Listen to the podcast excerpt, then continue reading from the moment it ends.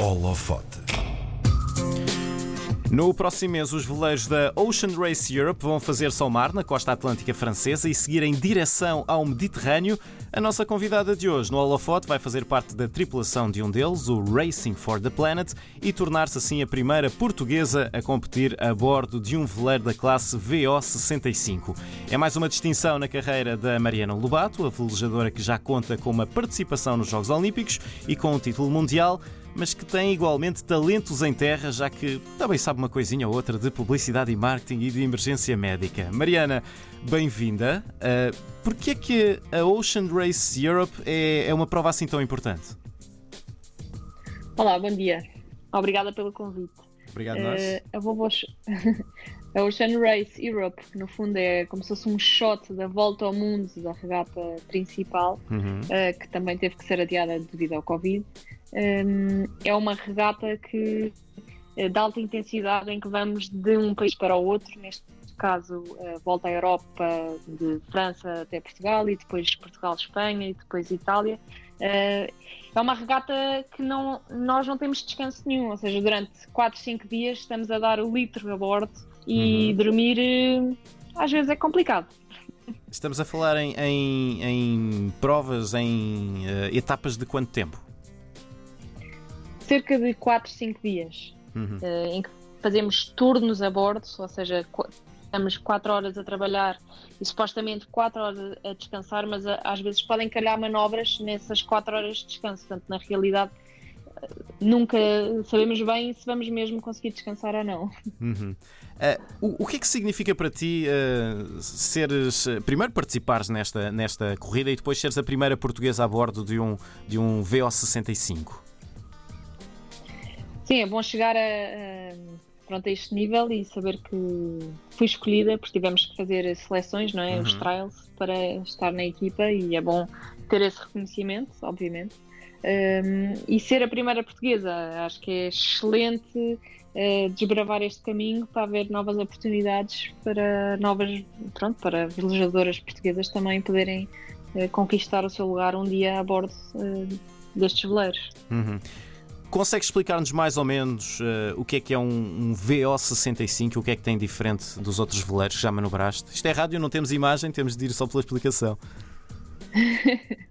Exato. Uh, no fundo é um monocasco, só tem um casco, uhum. uh, mas temos, um, temos dois lemos na popa do barco, que é na parte de trás do barco, Sim. dentro da água, e temos uma quilha que podemos uh, mexer de um lado para o outro para compensar o peso das velas e o vento que está com, essas, um, com essa possibilidade conseguimos tirar maior partido do barco e acelerar, conseguimos fazer uns 20, 25 nós à vontade com o barco. Uhum. E isso é muito giro. Em, em, que é que isso é diferente dos, dos outros veleiros em que já, em que já manobraste? Uh, já naveguei em outros tipos de, de, barcos em que faziam foiling, ou seja, que, que voamos dentro d'água. É? Sim. É? Esses também são, têm essa particularidade, mas este barco é, é é giro porque no fundo temos que trabalhar em equipa, somos 10 a bordo uhum. uh, e isso é, eu adoro trabalhar em equipa porque tenho sempre a aprender e o meu objetivo é aprender qualquer coisa todos os dias uh, e é e no fundo estamos a navegar pelo planeta uh, Racing for the, the, Planet é o nome da nossa equipa um, ehm, que foi a, a Mercury Foundation que iniciou o projeto e no fundo é, é é bom saber que estamos a, a dar um passo e ajudar o, o mundo para sermos melhores. Sim. Um, queria perguntar-te aqui que, que, aprendizagem ou que treino ou o que é que tiveste de uh, ficar a saber de diferente daquilo que já sabias para, para estares capacitada para, para estar nesta tripulação do VO65? Ganhar experiência, ganhar experiência a bordo, uhum. uh, navegar em offshore, no fundo, que é estar vários dias sem uh, vir à terra, uh, ter essa rotina a bordo e é muito importante. E respeitar bastante o mar, saber como lidar em dias de mau tempo, não é? Que não é tudo rosas. Sim. Existem muitas ondas e vento forte que às vezes podem complicar ali a, a manobra ou a situação, mas saber lidar com isso uh, ajuda. Hum. Tu há pouco estavas a falar de, de, estás contente por ter sido escolhida para esta equipa. Como é que funcionou essa, essa escolha, esse casting, vamos dizer assim, entre, entre aspas? O que, é que, o que é que tiveste de fazer? Bem, no fundo, houve uma sessão de treinos em outubro em que se chamam velejadores e fazemos um treino de, neste caso foi de uma semana a bordo e que dormimos a bordo, ou seja, não voltamos à terra para testar uh, não só durante o dia como é que uma pessoa se aguenta uh, a trimar as velas, a afinar o barco e a fazer as manobras, como de noite, que também às vezes pode ser mais complicado, não é? Não, não temos a luz do dia para ver exatamente que tipo de vela é que estamos a usar, ou os cabos, ou a cor dos cabos e as manobras podem se complicar e, e, e a ver como é que uma pessoa reage também uh, nessas alturas. E foi bom ter esse teste e, ter passado no teste, vá lá, digamos uhum. assim. Qual vai ser o teu papel dentro da tripulação? O que é que, o que, é que vais ter de fazer? Bem, nós no fundo eh, tivemos em treinos no final de março, conseguimos treinar e para a semana temos nove, novos treinos. Estamos ainda a afinar o que é que cada um faz a bordo, uh, mas no fundo uh, será, uh, pelo que eu percebi para já, é ajudar na, na manobra de proa, uhum. que é preciso pôr velas e tirar velas e cada vela pode chegar a 200, 300 quilos, portanto é preciso muito trabalho de equipa. Um, ou seja, eu nunca faço nada sozinha, Sim, obviamente. Claro. É. Portanto, somos todos uma equipa e trabalhamos todos para o mesmo, mas eh, a ideia é ajudar sempre um pouco mais na proa um, e, e, sempre no que for preciso. Eu uh, acredito e tenho a certeza que os treinos não são uh, apenas uh, no mar, quando, quando vão navegar, mas também há muito para trabalhar em terra. Como é que tu treinas em terra? Sim, é preciso toda uma preparação antes de ir para o arco. Uh, treino físico uh, de ginásio. Uh, temos um plano de treinos com um treinador específico pronto, que está a ajudar a equipa. por vezes é um treino bidiário, ou seja, dois treinos por dia, uhum. cerca de uma hora e meia cada treino. portanto, e entre o treino também é preciso conseguir descansar para recuperar. Uhum. também é muito importante.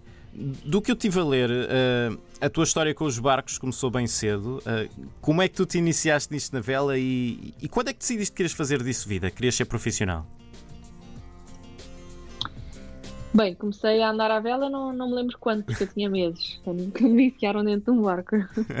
Toda a minha família, no fundo, uh, está rodeada de barcos e, tanto os meus pais, de um lado e do outro, sempre foram ligados ao mar. E foi uma coisa natural. Fui para a escola de vela quando tinha 8 anos, aprender a andar nos otimistas, fiz o percurso pronto, normal de um, de um velejador uh, e depois veio a coisa mais a sério quando uh, então decidimos tentar fazer uma campanha olímpica, correu bem, fomos uhum. aos Jogos Olímpicos 2012. Pronto, e a partir daí 2012 exatamente uh, e desde aí não é natural, tem que estar no mar senão falta-me qualquer coisa. Hum. Uh, uh, eu tinha esta pergunta mais para a frente, mas já que falaste em, em Jogos Olímpicos, queria perguntar-te, uh, porque também estamos em, em ano de, de, Jogos Olímpicos, se ainda tens ambições olímpicas, quer agora para Tóquio, quer para uma, uma edição futura. para Tóquio, não. Estou neste momento no, no projeto da Mirpuri Foundation Racing Team, portanto é, uhum. é difícil conciliar tudo, mais dois filhos. Portanto, para já não, mas quem sabe em 2024 em, para Paris, uhum. porque não? Daqui a três anos. Um, Daqui a três anos. Tens um, um, filho, uma filha pequenos. Eh, eu estive a ver uns vídeos em que eles também te ajudam nos treinos, ou, ou desajudam, depende, depende do dia, não é? Também vais passar-lhes este, este gosto? Já os levaste também para, para dentro dos barcos? Sim, eles também não têm muita hipótese, já foram. Uh, eles adoram. O Bartolomeu, que tem 5 anos, uh, adora o ambiente de barco, vir com os pais, porque o meu marido também é velejador. Uhum. Portanto, é, já está tudo um escolha. pouco enraizado. também não tem escolha, mas e gostam, que é bom. Para já. No ano passado, uh, tu também foste notícia, uh, não tanto pela vela, mas porque quando a pandemia cá chegou, tu deitaste mãos à obra e puseste a costurar equipamentos de proteção individual para os profissionais de saúde o que é que te moveu para, para fazer isto e, e como é que sabias fazer estes EPIs? Bem, no fundo, realmente a pandemia não, estivemos todos confinados e não se podia ir para o mar. Portanto, eu decidi como é que podia ser útil Uh, e aprendi a costurar com a minha avó quando tinha 8 anos. Uhum. Uh, e então tinha máquina de costura. Tinhas Havia praticado entretanto ou foi um conhecimento Sim. que foste buscar lá atrás? Sim, fui sempre fazendo algumas coisas de costura, é uma coisa que gosto também da parte criativa. Uh, mas no fundo, estar sentada a olhar para a parede não resolve nada, então decidi Uh, tenho amigas e algumas primas médicas que realmente disseram é preciso colas, é preciso máscaras, está a faltar isto nos profissionais de saúde, nos hospitais, nas ambulâncias. Então uh, decidi pôr mãos à obra e houve muita gente a aderir para este movimento uhum. que aconteceu e foi muito giro ver o entusiasmo das pessoas para, para ajudarem também. Foi uhum. muito giro, foi muito positivo. Tu, como, como disse ali na introdução, tu tens uh, formação em publicidade e marketing e em emergência médica. Na tua vida, que já parece bastante ocupada do que tu nos descreves, ainda há tempo para pôr isto em prática?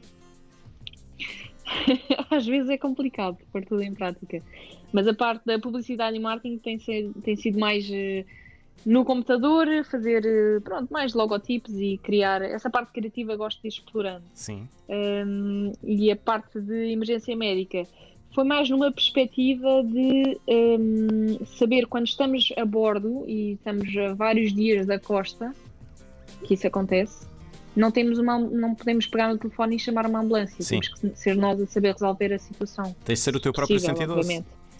Exatamente. Já tiveste Portanto, usar esses conhecimentos uma, a bordo? Um, já, já. E correu bem, para já correu bem. Mas eh, acho que é sempre bom e válido ter eh, mais experiência e conhecimento para atuar a, pronto, em alto mar se for preciso. Uhum. Quais são os, eh, os objetivos da tua equipa na Ocean Race Europe? O que é que, até onde é que gostavam de ir? Isso é sempre aquela pergunta. queremos sempre ganhar. Sim.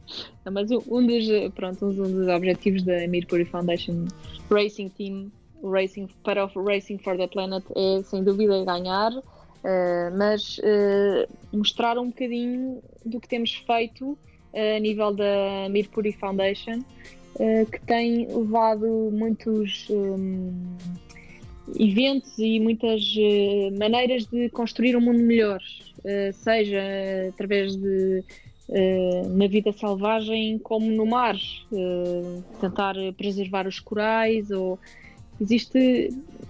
No fundo, é, é mudar um bocadinho o mundo uhum. e dar esta página. Tentar mudar isto um bocadinho, que às vezes nos esquecemos e estamos tão focados no dia a dia que nos esquecemos que à volta temos o mundo para.